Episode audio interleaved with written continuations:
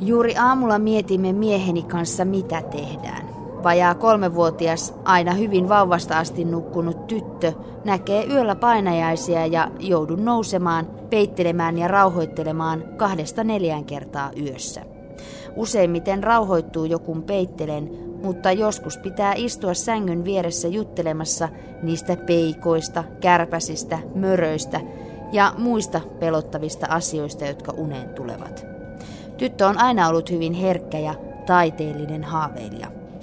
Ennen meni nukkumaan tosi hyvin, mutta nyt puoli vuotta uni on antanut odottaa itseään joskus pitkäänkin. Välillä huudellaan, että pelottaa, useimmiten vain pyörii sängyssä eikä uni tule silmään. Nuo yöheräämiset mä vielä kestäisin, mutta kun meille on tulossa kaksi vauvaa pian, niin en tosiaan jaksaisi yösyöttöjen ja painajaisten rumpaa yhtä aikaa. Ensi yöksi ostamme yövalon, katsotaan onko apua. Minä Ulosmaa, miksi lapset näkevät painajaisia? Varmaankin monista erilaisista syistä, kuten aikuisetkin, että päivän aikana saattanut tapahtua jotain jännittävää, joka jääkin sinne mieleen ja ehkä käsittelemättä ja uudet erilaiset tilanteet ja elämänmuutokset ja kavereiden kanssa on saattanut olla jotain ristiriitatilanteita ja on saattanut tulla paha mieli tai häpeän kokemus jossain tilanteessa ja monet tällaiset asiat saattaa jäädä sitten pyörimään sinne mieleen ja alitajuntaan. Tai joillekin lapsille vaikka joku liian jännittävä ohjelma illalla telkkarista ilman, että vanhemmat edes sitä huomaa ja tajuaa, koska se lapsen maailma on niin erilainen. No mitä sitten, kun lapsen painajaiset ovat toistuvia? Pitääkö sitä huolestua? Niistähän voi tietenkin sitten ottaa, niitä voi ottaa puheeksi ihan lapsen kun ikään liittyen ihan tämmöisissä tavallisissa paikoissa. Esimerkiksi alle kouluikäisen lapsen kohdalla juttelisin neuvolla terveydenhoitajan kanssa näistä paineista ja jos kouluikäisillä niitä esiintyy toistuvasti, niin voi ottaa yhteyttä kouluterveydenhoitaja tai lääkäriin. No millaisia painajaisia eri-ikäiset lapset näkevät? Onko niissä eroja? No, niin kuin puolivuotiaana katsotaan, että se niin kuin vauvan tai lapsen uni alkaa muistuttaa aivosähkökäyrältään aikuisen unta. Ja yksivuotiaan, tai kun lapsi on täyttänyt yhden vuoden, niin sen jälkeen alkaa tulla, tai saattaa alkaa tulla tällaisia painajaisia tai yöllisiä kauhukohtauksia, että siitä, siitä katsotaan melkein niiden lähtevän liikkeelle. Ja esimerkiksi viisivuotiaalla lapsella saattaa olla hyvin vilkas mielikuvitus ja siinä, siinä iässä aika monilla esiintyy sitten tällaisia niin ikään liittyviä painajaisia. Ja joilla lapsilla esiintyy unissa kävelyä ja nämä on hirveän yksilöllisiä. Jotkut lapset nukkuu ihan pienestä vauvasta lähtien hyvin, mutta suurimmalla osalla tulee jossain kohtaa häiriöitä siihen uneen. Mm. No, miten suuri merkitys lapsen turvallisuuden tunteella on painajaisten poistumiseen elämästä? Kyllä sillä turvallisuudella ja sillä kiintymyssuhteella on tosi tärkeä merkitys. Ja just se, että, että lapsella olisi pienestä pitäen semmoinen kokemus, että on se turvallinen aikuinen, kenen kanssa voi jakaa niitä mieltä painavia asioita ja ottaa puheeksi, että ei tarvitse itse kantaa niitä sisällä ja mielessä, että, että kaikesta voi puhua ja, ja että aikuinen on sillä tavalla läsnä oleva ja valppaana niille lapsen signaaleille ja ehkä jopa lapsen niin kuin poikkeavasta käyttäytymisestä saattaa tulkita, että nyt saattaa lapsen mielessä olla jotain, jota kannattaa lähteä vähän selvittelemään ja kyselemään ihan nätillä ystävällisellä tavalla. Niin, no miten sitä lasta sitten oikeasti kannattaa lähestyä näissä asioissa? Ihan tämmöisessä akuutissa tilanteessa, jos yöllä tulee tämmöinen, tämmöinen kauhukohtaus, että lapsi vaikka nousee istumaan sängyssä ja tuijottaa lasittunein silmin, silloin lapsi on herännyt todennäköisesti aika syvästä unen vaiheesta ja ei ole sillä tavalla niin kuin oikeasti hereillä, niin, niin siinä kohtaa vaan ei kannata laittaa mitään valoja päälle eikä alkaa jutella, mutta olla siinä turvana ja vieressä ja ehkä auttaa vähän kädellä lasta laskeutumaan takaisin sinne sänkyyn. Sitten eri asia on joku painajainen, josta lapsi sitten herää. Ja siinä kohtaa lapsi saattaa tarvita sitten aikuisen syliä ja rauhoitusta ja lohdutusta. Ja aika hyvä, hyvä keino on kuitenkin laittaa lapsi hereillä ollessaan nukkumaan siihen paikkaan, missä lapsen on tarkoitus nukkua koko se yö. Et jos lapsi nukahtaa johonkin muualle, hänet kannetaan ja siirretään ja yöllä hän herääkin eri paikassa, niin se yleensä aiheuttaa pelästyksen monenikäisille lapsille. Kannattaako näihin painajaisiin palata sitten päivällä? Lapselta voi kysyä, että vaikka että, että muistatko mitä yöllä tapahtui ja, ja näitkö jotain pahaa unta ja sitä voi ihan, ihan kysellä. Ja jos joku painajainen toistuu, toistuu lapsen mielessä, vaikka joku tulipalo tai joku tämmöinen, niin sitten, sitten jutella sitä ja päiväsaikaa työstää sitä lapsen kanssa vaikka piirtämällä ja käymällä läpi ja lukemalla erilaisia kirjoja. Kirjastosta löytyy, löytyy kirjallisuutta ja niin työstää sitä päiväaikaa, että lapsi saa käydä sitä riittävästi läpi. Meillä alkoi painajaiset pojan ollessa kaksi vuotta ja viisi kuukautta ja sitä kesti noin kuuden kuukauden ajan. Ei tehty mitään erityistä ainakaan muistaakseni. Toki vältettiin kaikkea jännittävää ja jätettiin yön yli kestävät reissut väliin ja yritettiin suhtautua uniin rauhallisesti ja mahdollisimman iloisesti, vaikkei yöllä oikeasti paljon naurattanut. Pojalla on vilkas mielikuvitus ja aina välillä leijonat, lohikärmeet ja muut valtaavat pojan huoneen vieläkin, mutta onneksi ei ihan joka yö tai ei ainakaan montaa kertaa yössä. Meillä ei toisella lapsella vastaavaa ole ollut, ja poika ei halunnut tulla vanhempien huoneeseen ja luulen, että se olisi sotkenut entisestään. Välillä jompikumpi vanhemmista nukkui pojan sängyssä yöllä hetken. Pojan huoneen ovi pidettiin auki ja jossain vaiheessa ulkopuolella oli valo päällä, mutta en tiedä oliko tuosta apua. Poikaa ei pelottanut pimeys. Musiikki on meillä aina välillä rauhoittanut nukkumista ja vakuuttelu siitä, että äiti on ihan lähellä ja tulee heti.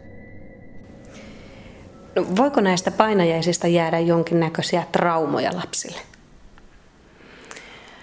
Mm, en usko, että ihan siis pelkästään niistä painajaisista, mutta lapsella voi olla jotain muita traumaattisia kokemuksia, jotka sitten taas vaikuttaa uneen. Ehkä enemmänkin niin päin. Mutta se, että, että en usko, että niistä jää, jää lapsille sillä tavalla vaikutuksia, jos on turvallinen aikuinen aina, aina niin kuin saatavilla – että lasta ei, ei hylätä, jätetä yksin itkemään sinne sänkyyn, vaan että aikuinen tulee paikalle. No lapsen mielestä yöllä tavarat saattavat näyttää kovinkin pelottavilta. Ne tutut tavarat, jotka siinä päivällä ovat leikeissä mukana. Mitä näissä tilanteissa pitää tehdä? Pitääkö ne tavarat piilottaa vai mitä?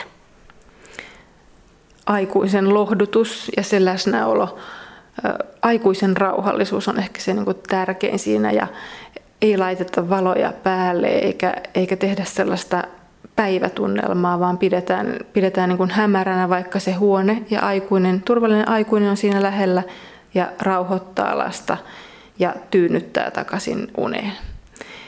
Lapsi on silloin, silloin niin kuin, ei, ei ehkä välttämättä niin kokonaan hereillä, jos ei itke ihan hysteerisesti ja paniikinomaisesti. Silloin silloin lapsi täytyy kunnolla rauhoittaa sylissä ja, ja se on eri tilanne kuin semmoinen unen sekavuus tai unen ja hereilläolon sekavuustila, jolloin, jolloin kannattaa vain rauhoittaa se lapsi sinne.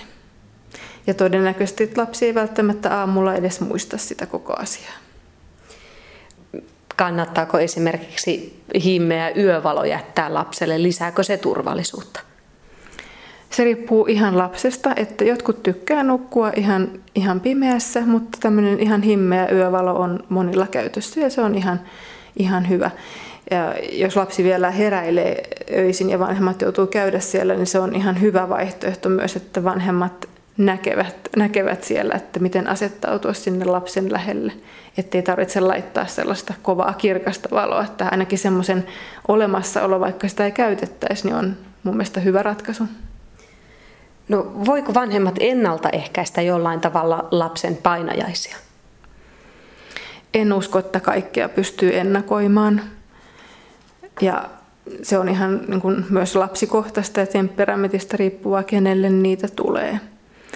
Mutta että erilaiset unenhäiriöt on todellakin hirveän, hirveän yleisiä ja, ja lapsen erilaiset kiihkeät kehityksen vaiheetkin tuo, tuo erilaisia, erilaisia haasteita ja ongelmakohtia sinne, sinne uniin. Mutta semmoinen lapsi, joka on hyvässä rytmissä ja tottunut nukkumaan hyvät kunnon katkeamattomat yöunet, niin on jotenkin aika tärkeää, että jaksetaan sitten palata siihen hyvään esimerkiksi jonkun sairastelukierteen jälkeen. Niin, miten suuressa roolissa esimerkiksi säännöllinen nukkumaanmeno on sitten tässä vaiheessa? Se on oikeastaan niin kuin kaikissa vaiheissa aika tärkeää, että aikuiset auttaa siinä lapsen itsesäätelyssä ja siinä niin kuin päivän ja yön erottamisessa. Ja lapset on hirveän erilaisia, että jotkut lapset nukkuu suunnilleen synnytyslaitokselta lähtien löytää sen yön ja päivän välisen eron ja joillekin saattaa olla ihan vauvasta aikuisuuteen aika haasteellista, että saattaa olla enemmän tämmöinen yökukkuja. Ja perheessä voi tulla sillä tavalla niin kuin, ä, ikäviä tilanteita, että jos vaikka perheen, jos perheessä on kaksi lasta ja toinen on tämmöinen helposti yöllä nukkumaan menevä nukahtaa itsestään helposti aina samaan kellonaikaan, mihin vanhemmat toivoo ja toinen valvoo, niin tämmöinen lapsi saattaa kokea aika vaikeaksi ja haasteelliseksi ja toinen kiltiksi. Ja tässä ei kuitenkaan kyse mistään, että toinen on kiltti ja toinen vaikea, vaan ollaan erilaisia nukkujia. Tällaisiin tilanteisiin vanhemmat tarvii usein tukea. Lapsilla on erilaisia mielikuvitusmaailmoja. Miten tällainen lapsen mielikuvituksellisuus vaikuttaa painajaisiin? Se, että onko lapsi kovin rikas mielikuvitukseltaan vai toisinpäin? Sekin riippuu vähän siitä, että miten sikeästi se lapsi nukkuu. Että jos on hyvin rikas mielikuvitus ja lapsi elää mielikuvitusmaailmassa, hänellä on mielikuvituskavereita ja hän on sitten tämmöinen herkästi unesta havahtuva, niin silloin ne voi lähteä elämään sinne mutta näissäkin tapauksissa on jotenkin hyvä, että, että sitä niin kuin lasta aktivoidaan runsaasti päivän aikana ja hän saa touhuta ja hänen kanssaan ollaan runsaasti. Hän saa paljon läheisyyttä, hellyyttä, huomiota aikuisilta. Niin silloin usein tarve siihen aikuisen kontaktiin on aika vähäinen yöaikana, kun se päiväsaikana niin kuin tyydytetään riittävällä tavalla. Eli Tarkoittaako se sitä, että jos lapsi saa vähän kontaktia vanhemmilta, niin sitten se kaipaa tai hakee sitä jollain tavalla myös yöllä? Kyllä joissain tapauksissa on sillä tavalla, että lapsi on jäänyt ehkä vähän nälkäiseksi siinä päivän aikana, niin silloin sitä saattaa alkaa hakea myös sieltä yö, yöajasta. Että on niin kuin selkeä, niin kuin tärkeää erottaa se päivätoiminta ja yötoiminta, että yöllä yöllä ei seurustella eikä ole virikkeitä ja valoja ei sytytetä ja lasta ei havahduteta, että yö on yöaika ja silloin kaikki nukkuu ja lepää. Ja tämä on hirveän tärkeää myös niille vanhemmille, että ne saa riittävästi unta. Minä Ulosmaa, tähän loppuun vielä sellainen, sellainen hyvä vinkki, miten sen lapsen mörön sieltä yöllä sitten kaikista nopeiten häätää rauhallinen aikuinen, joka, joka kestää sen lapsen hädän ja pystyy ottamaan sen, sen vastaan ja, ja rauhoittaa sen lapsen sinne, sinne omaan, siihen paikkaan, missä se lapsi nukkuu, tulee nukkumaan sen koko yön. Ja sitten ajattelee, että jos nämä on toistuvia, niin sitten päiväsaikaa toiminnallisin menetelmin lapsen kanssa työstää sitä mörköä pois.